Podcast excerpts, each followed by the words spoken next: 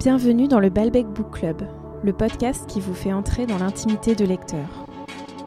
Mon invité pour ce troisième épisode s'appelle Colin. Il a 31 ans, il est bibliothécaire et parisien. Il aime surtout lire de la non-fiction, mais il est aussi bouleversé par la fin d'Anna Karenine qu'il n'a pas lue. Voici Colin dans le Balbec Book Club. C'est parti. Bonjour Colin. Bonjour Soisy. Quel est ton premier souvenir de lecture? J'hésite. C'est un livre de Roald Dahl, c'est sûr, mais j'hésite entre euh, Fifi Brin d'Acier. Non, c'est pas Roald Dahl en plus, mais non, ça doit, ça doit être Fifi Brin d'Acier, mon premier souvenir de lecture. C'est une écrivaine euh, suédoise, je sais même pas comment elle s'appelle, je sais même plus comment elle s'appelle. Je pense que c'est Fifi Brin d'Acier, oui. D'accord. Mais Et suis- Roald Dahl, du coup, euh, dans Roald le- Dahl, ça doit venir un peu après, oui. Oui, c'était en Normandie, c'était Fifi Brin d'Acier. Ah oui, Roald tu te souviens du lieu Mais oui, je me euh, souviens ah, peut-être à dire ouais, surtout du lieu, euh, chez, chez des amis de ma mère, oui. Je- J'hésite à citer leur nom. Je me souviens très très bien de la maison. Je me souviens que je jouais. J'ai un doute en fait. Non, je suis pas sûr du tout que ce soit fantastique. Mais c'est- c'est- je suis pas sûr du tout que ce soit que ce soit Fibre d'acier. Ça peut être Roald Dahl aussi. En tout cas, c'est l'un des deux. Et est-ce que tu l'as toujours, ce livre? Fifi Brin d'Acier ou Roald Dahl ou... Fibre d'acier, je suis pas sûr. Roald Dahl, j'ai gardé les folios juniors. Là, je viens d'avoir une, une poignée euh, qui sont dans un dans un carton chez dans le Jura. Mais oui, oui, je les ai toujours. D'accord. Et lesquels de Roald Dahl, du coup? Euh, Fantastique Maître Renard, certainement. Mathilda, peut-être. Sacrée sorcière, à coup sûr. Et surtout, euh, La potion magique de Georges Bouillon, qui me faisait vraiment beaucoup rire. Je garde un très très bon souvenir de ce livre. Euh, Quel est le livre qui a marqué ton enfance? Est-ce que c'est le même que ton premier souvenir de lecture ou? Alors, sans doute, sans doute euh, Fantastique Monsieur Renard. J'étais pas un très gros lecteur quand j'étais enfant, donc c'est pas très compliqué de, euh, pour moi de répondre à ces questions. Je si j'ai lu d'autres livres quand j'étais enfant, je m'en souviens plus vraiment. Donc, ouais, sans doute un, sans doute un livre de Roald Dahl et certainement Fantastique Monsieur Renard, oui. Et ton adolescence? Alors, mon expérience de lecteur a été révolutionnée euh, au début de mon adolescence par, par ma mère, qui a eu l'idée assez saugrenue mais excellente euh, à la réflexion de sortir de sa bibliothèque, enfin la bibliothèque qu'elle partageait avec mon père, un livre, le premier livre d'un d'un écrivain qui est mort, euh, qui est mort peut-être dans les années 2010. J'étais très triste. Qui s'appelle Sisi Azike. Euh, il a vraiment pas marqué l'histoire littéraire. C'est quelqu'un qui est d'origine albanaise, qui a commencé par écrire une trilogie euh, d'inspiration assez autobiographique sur ses aventures euh, un peu un peu sanguinaires et colonialistes aux quatre coins du monde. Et son- ce livre s'appelle s'appelle Oro. C'est un livre que, que j'ai lu quand j'avais une douzaine d'années, j'étais au collège. Et, et à dire vrai, c'est sans doute ce livre qui a fait de moi un lecteur, ce qui est un peu bizarre, un peu bizarre de dire ça, mais c'est oui, c'est vrai. J'ai dévoré ce livre, j'étais enfant. Alors ça parle de de Sisi Azike, donc qui, qui cherche de l'or au Costa Rica et qui sème derrière lui une, une traînée de violence et de sexe. Il y a beaucoup de drogue aussi. Enfin, c'est un, c'est un très bon souvenir de lecture. voilà. J'ai encore, le livre dans ma bibliothèque aujourd'hui. Je l'ai couvert de papier cristal et je l'aime beaucoup. En couverture, on voit Sisi Azike avec un, un gros, une grosse pépite d'or autour du cou et un magnum euh, accroché sous les selles. Voilà. Tout un programme. Merci maman. Euh, et est-ce qu'il y a un livre qui a marqué ensuite tes, années d'étudiant ou ta vingtaine? Hmm. Bah, mes premières années d'étudiant, je lisais beaucoup Oscar Wilde. On m'a offert les œuvres d'Oscar Wilde dans Pléiade quand, j'ai eu le bac. C'est un livre, enfin c'est un, bouquin dans lequel j'ai beaucoup traîné après. Et puis après, à 20 ans, euh, qu'est-ce que j'ai aimé quand j'avais 20 ans? Je sais pas, moi. C'est. Je me souviens que la littérature à l'estomac de Julien Gracq, ça m'avait fait très forte impression. Ce qui est bizarre, parce que c'est un tout petit pamphlet, mais c'est un livre que j'ai- dont j'ai retardé la lecture euh, pendant des jours et des jours pour euh, en profiter page après page. Et euh, mes années, là, quand j'étais, quand j'avais 20 ans, peut-être l'âge d'homme de Michel Léris quand j'avais une vingtaine d'années. Ouais, ou les pommes, de, les pommes de Rimbaud, je suis désolé, c'est un peu, c'est un, peu quelconque tout ça, mais c'est ça. Ouais. Et en ce moment, tu lis quoi? Depuis, euh, depuis deux jours, j'ai commencé à lire un livre de Bruno Latour. Bruno Latour, euh, qui est un sociologue, hein, ou un historien des sciences, ou un mélange des deux, je ne sais pas exactement. C'est un livre qui s'appelle Aramis ou l'amour des techniques. Et, et c'est un, enfin, un livre que je trouve très beau pour le moment. C'est sur l'histoire de la conception d'un système de métro avorté, en fait, qui devait s'appeler Aramis et qui a été lancé dans les années 70-80. Euh, C'était un espèce de système qui devait mêler en fait le métro et le taxi avec des plutôt que de- d'avoir des changements, on allait d'un point A à un point B directement en programmant son, son trajet en fait.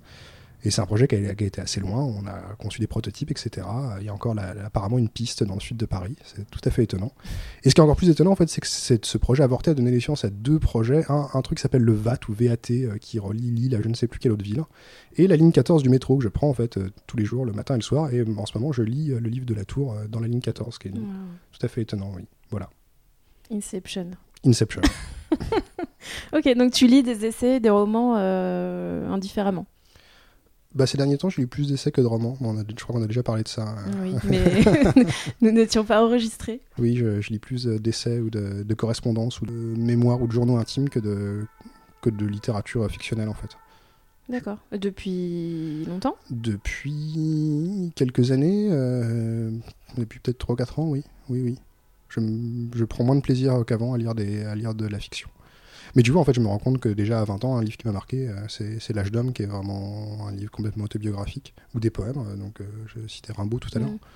Ou encore, même quand j'étais adolescent, si j'hésitais, bon, c'est, ça l'aurait fait rire, mais ça tire vers l'autofiction sans doute beaucoup plus que vers la fiction. euh.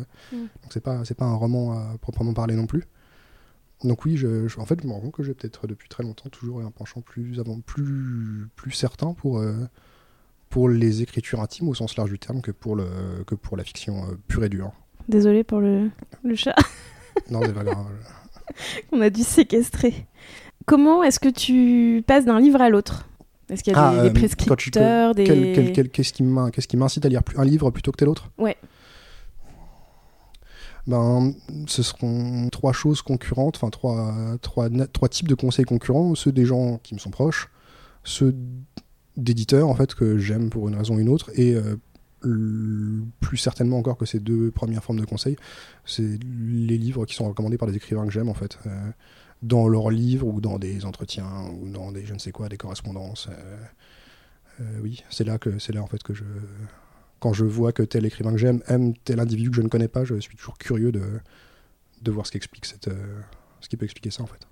Et t'es du genre à avoir euh, une pile de livres euh, non lus à côté de toi ou tu Non. attends le dernier moment pour acheter un non, un non, non, non, non, j'attends pas du tout le dernier moment, mais j'ai pas de- du tout de pile en fait de livres pas lus. J'ai une bibliothèque de livres pas lus en fait chez moi. Je- la le seul classement de mes livres, c'est les livres lus et les livres pas lus en fait. Et, et je dois avoir un.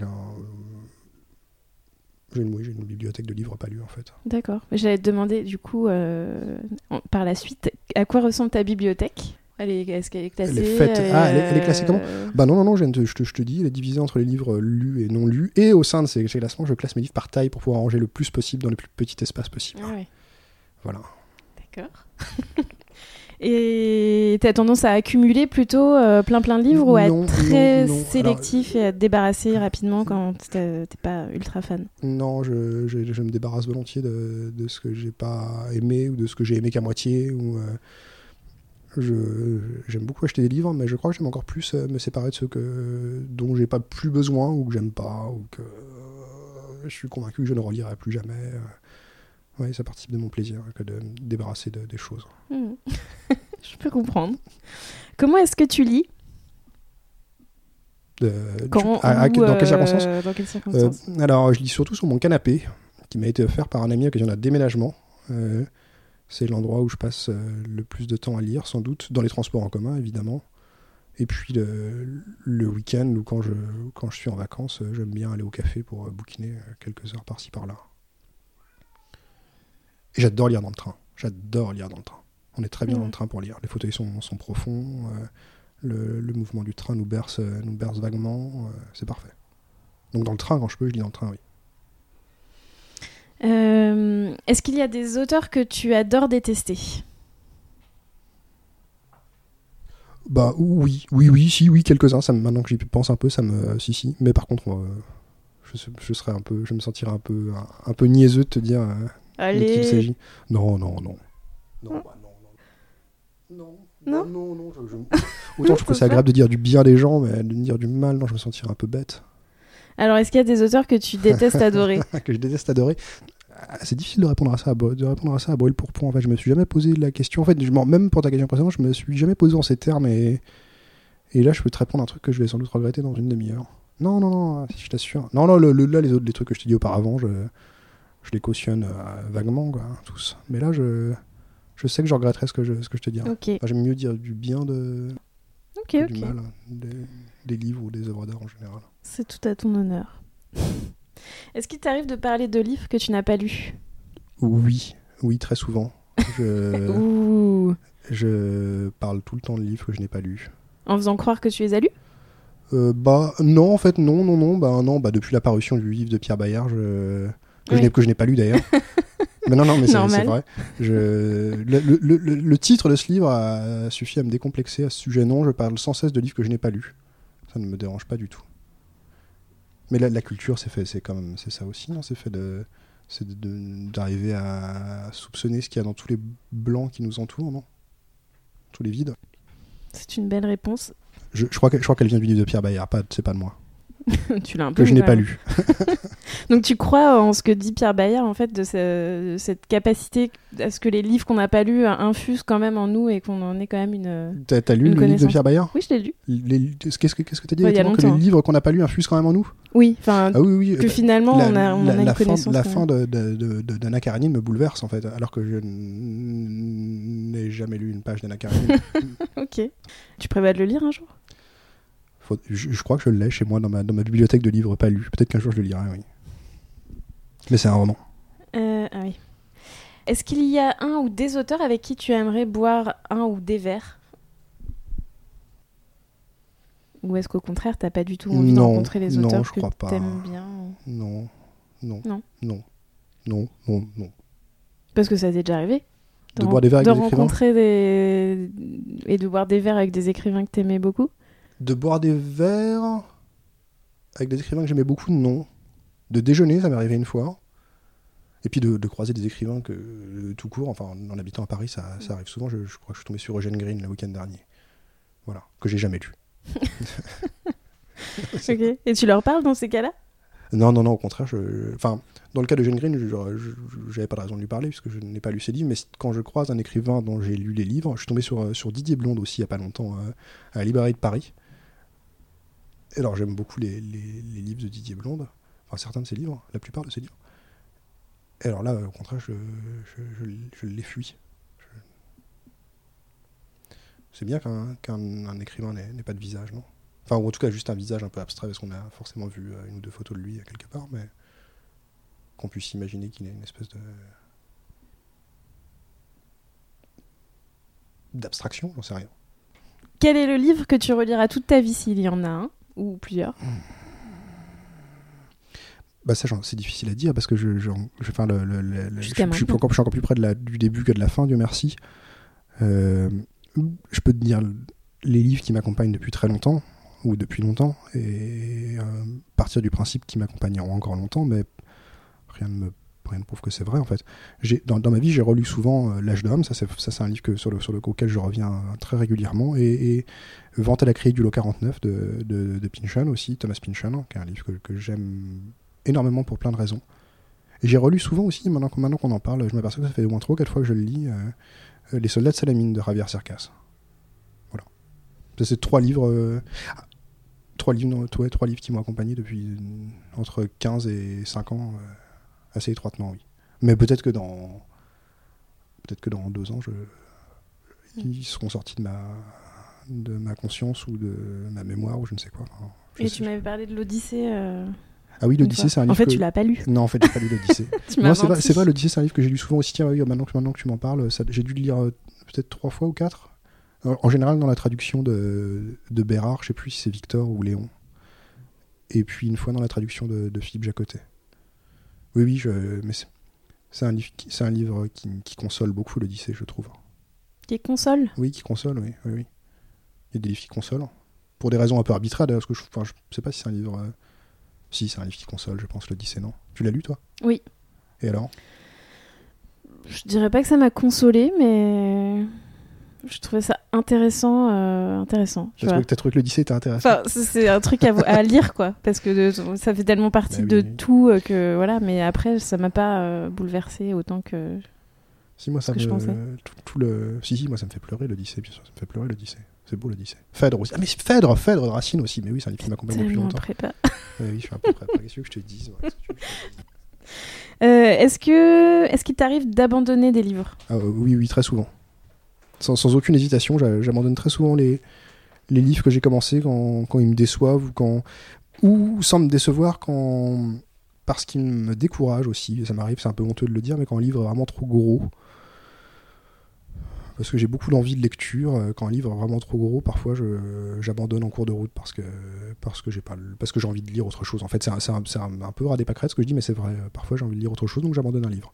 Et d'ailleurs, ça me décourage de commencer plusieurs très gros livres que j'ai dans ma bibliothèque de livres euh, non lus, donc parce que j'ai peur de les abandonner euh, avant leur terme. Et d'autres fois, j'abandonne des livres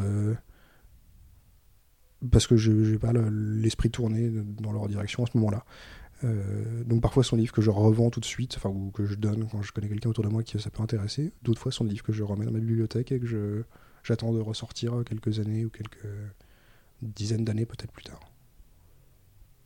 Et comment tu traites tes livres? Je t'ai entendu dire tout à l'heure que tu avais couvert un livre de de papier cristal. Papier cristal. Explique-nous ça. J'aime beaucoup les livres d'un point de vue matériel. Je suis très attentif aux objets. J'aime la typographie.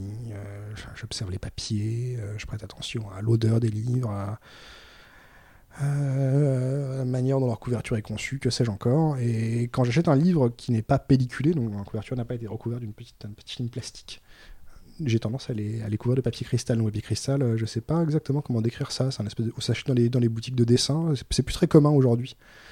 Euh, non, je crois pas. Si, bah si, là je vois que tu as, un grand papier de, de Marie NDI. Hein, qui est... faire entendre le son du papier Je pense qu'il faut faire entendre le son du papier cristal, c'est quelque chose de très particulier.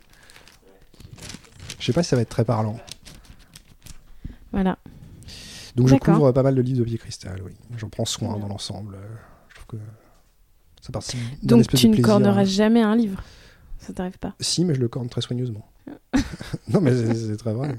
Non, mais c'est vrai. Et si tu prêtes des livres, euh, ça t'angoisse ou? Alors, si je le prête à euh, quelqu'un qui l'abîmera parce qu'il le lira intensément, ça ne me dérange pas. Par contre, si quelqu'un l'abîme parce qu'il l'a laissé traîner au fond de son sac à dos ou de son sac à main pendant ce jour avec je ne sais quoi, s'il est mêlé, là par contre, ça me ça m'indispose un petit peu.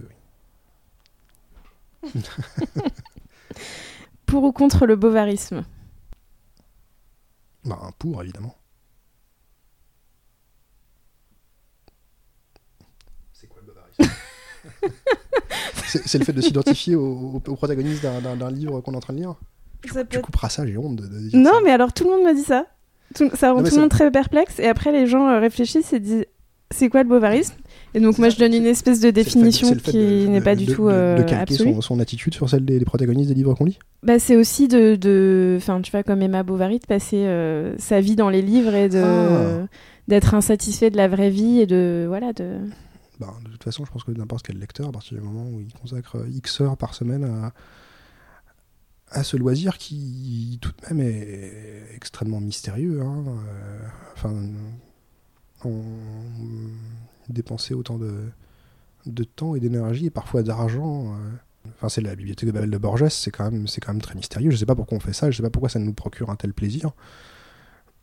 Mais je pense à partir du moment où on commence à ouvrir des livres, non plus seulement pour euh, apprendre des choses ou pour se.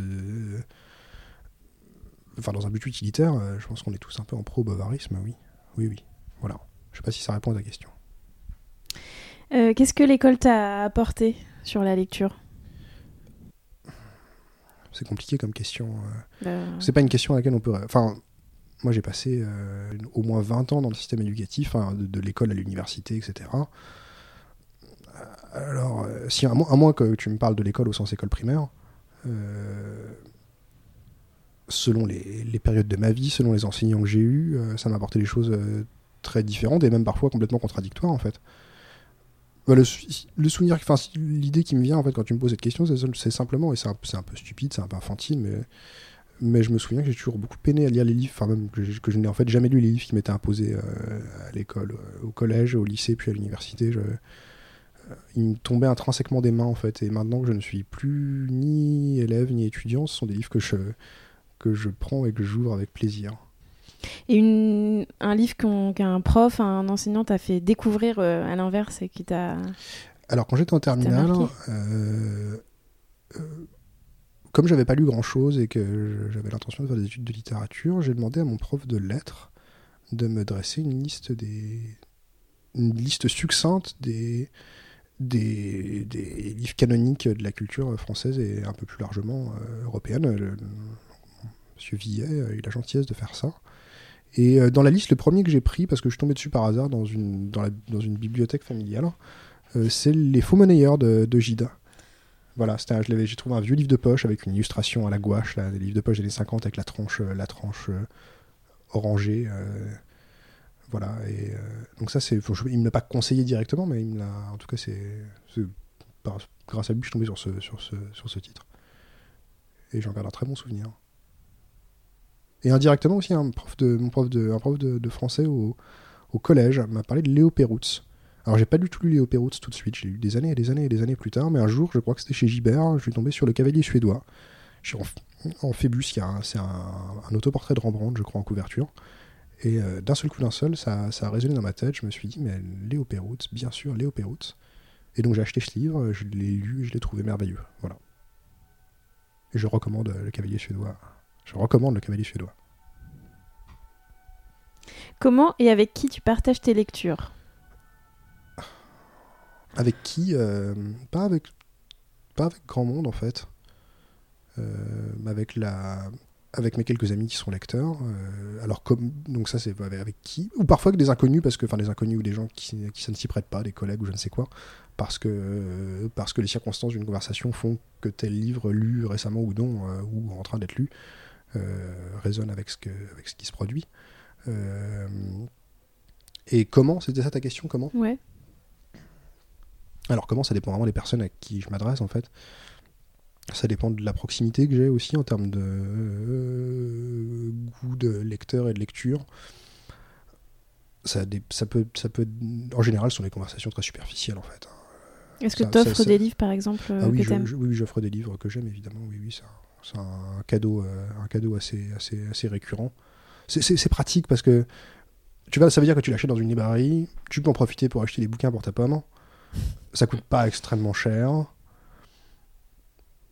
Et puis, euh, et puis il y a un plaisir. euh, Enfin, ce que je trouve très beau quand tu offres un, quand t'offres un livre, ça peut marcher avec d'autres, d'autres euh, entités culturelles, c'est d'offrir non pas un livre qui plaira à la personne que tu, à qui tu fais le cadeau, enfin, pas seulement en tout cas, pas un livre qui te plaît à toi seulement, c'est pas drôle si tu offres.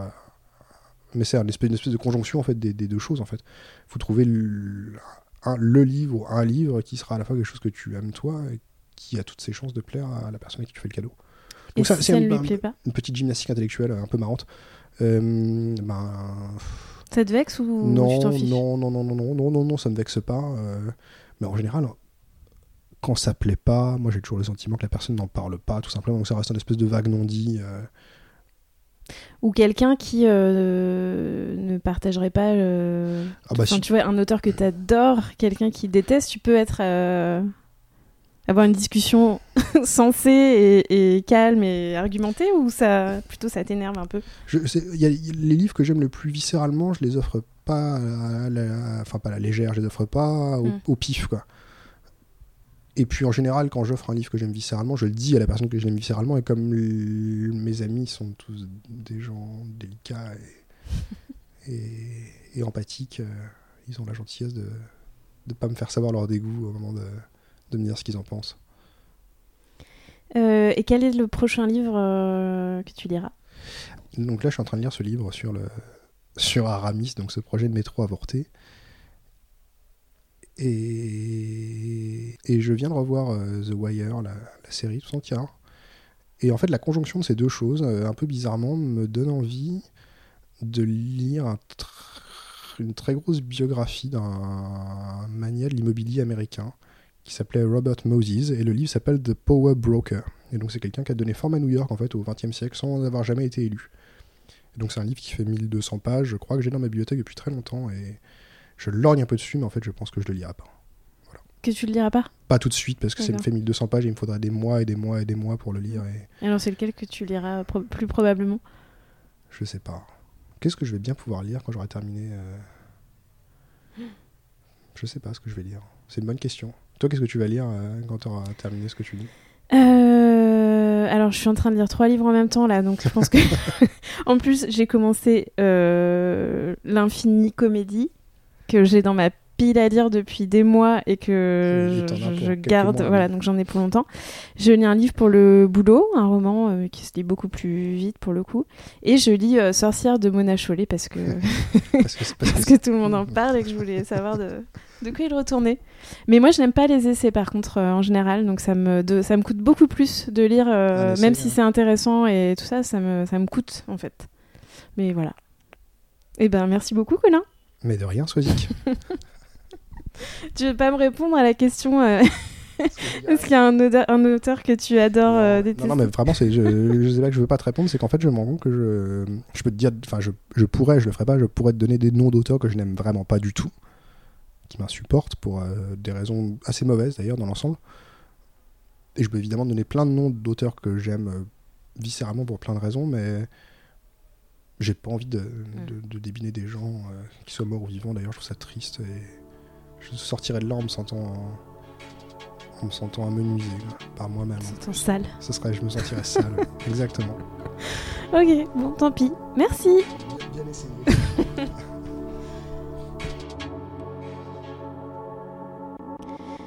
C'est la fin du troisième épisode du Balbec Book Club. J'espère qu'il vous a plu. Rendez-vous dans 15 jours pour un nouvel épisode avec un invité qui n'est pas bibliothécaire.